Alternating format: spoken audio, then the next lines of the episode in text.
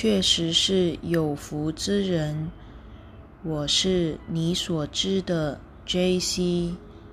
最后审判只发生在心中，不会有一个火球降落地球，杀死坏人而跳过好人。这是小我所生出的想法。审判往往被视为是负面的，不被视为是通向正面的途径。在你学习这部课程。的过程中，请务必开始运用你的识别力。我们称这种识别力为更高的判断力。所谓识别，就是你观察自己的想法、信念和观念正在你的经验中创造或妄造什么。当你看到自己的行为模式时，当你看到你的决定在身体层面所造成的后果时，你要透过这些经验而判定这件事是否令我感觉美好且对我的人生有益，或者它是否造成我的困境。因此，当你了解这些经验之后，你会更加善于。调整自己的心念。然而，你在社会中遇到的困境是，你的心中不断被输入许多的讯息，这些讯息都是偏离爱、偏离健康、偏离仁慈的。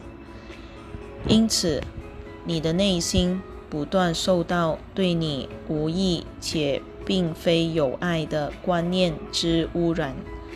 传染及灌输，有一股负面的或引发恐惧的讯息流，持续不断的注入你心中。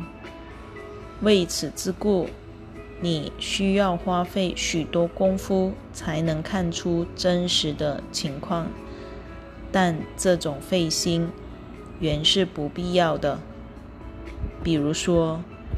你在社会中不断被灌灌输要吃披萨，你在电视或其他媒体中看到许多披萨的广告，或是当你开车经过广告看板时，你看到披萨的广告，它不是你可以吃的最佳食物，偶尔吃一下无妨。但不应成为你的饮食之基础。如果你不断吃披萨，这会导致一个结果：如果你吃太多，你的肚子可能会不舒服，你可能会发胖，也可能造成健康的问题。但你总是被灌输吃披萨对你是好的。它是欢乐的食物，且你应该每周四的晚上跟家人一起吃。如果你吃披萨，每个人都会爱你。这就是你们社会中的广告所给予的讯息。饮酒的广告也是如此。因此，你所面临的情况是，你所接收的讯息与你的经验。相抵触，因为那些讯息告诉你这东西对你有好处。虽然你有过负面的结果，哦，我在吃了四片披萨之后肚子痛。当我吃太多披萨时，我似乎变胖了。这是你的行为所产生的自然结果。但是你从社会所接收的讯息与此经验相抵触。他告诉你继续吃披萨，它会使你感到快乐。在你购买披萨的那个晚上，每个人都会爱你。这就是透过广告讯息所进行的观念灌输。因此。你不是只得到你的行为及选择所产生的自然结果，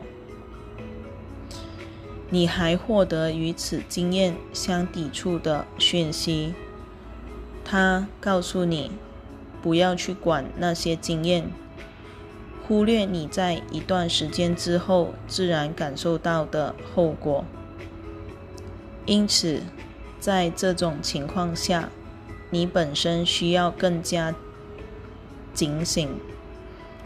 你需要运用自己的识别力而说：“我的经验告诉我，披萨使我肚子不舒服，但我还不断看那些广告，我吃披萨是有益的广告。这表示我没有运用自己的识别力。”这就是你所面临的问题。你一方面不断输入心中广告讯息，一方面透过学习奇迹课程及练习宽恕，或是做其他练习，比如冥想、瑜伽等，来疗愈自己的心灵。换言之，你正在努力疗愈自己。但你又获得许多与你所选择的有意作为相抵触的讯息，因此你看似没有进步。你们都了解这个举例。你一边说“哦，我吃披萨后肚子痛”，但你又不断听到“买披萨，买披萨，买披萨”这类讯息。为此之故。有些人觉得自己像是在灵修过程中停滞不前，因为你所吸收的讯息与你的经验以及你自然得到的结果相互抵触。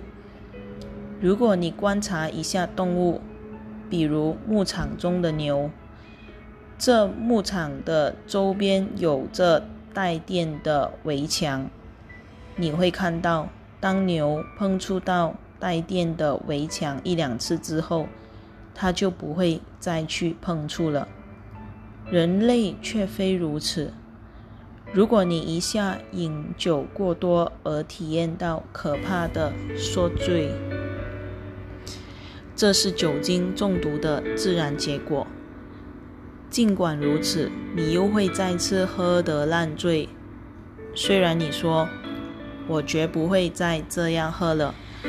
很多人都会这么说。问题是，你又经常从电影、电视及社会的制约中接受到讯息。他告诉你，酒精是有益的，且是欢乐的。当你喝酒时，人们都会爱你，且人们都会享受饮酒的乐趣。饮酒对你有好处。如此一来，你就会忘记。受罪的经验，因为这种观念灌输给予你跟自己的经验相反的讯息，这是一种非常不自然的状况。我们只是希望引起你的注意，这样你才会留意自己所观看的东西，你才会知道自己投注心力的东西。你才会留意自然的运作方式。这种运作方式是出于自然的设计。当你做了某件事而感到不舒服时，你就不去做它；当你做了某件事而感到痛苦时，你就不再去做它。这就是你与生俱来的学习、成长与进化的方式。你不是天生就该被放在一个位置，并在这个位置上不断受指示去做对你不好的事。这是我们希望你在这学习过程中确实留意的事情。我是你所知的 J.C.，我们很快再续。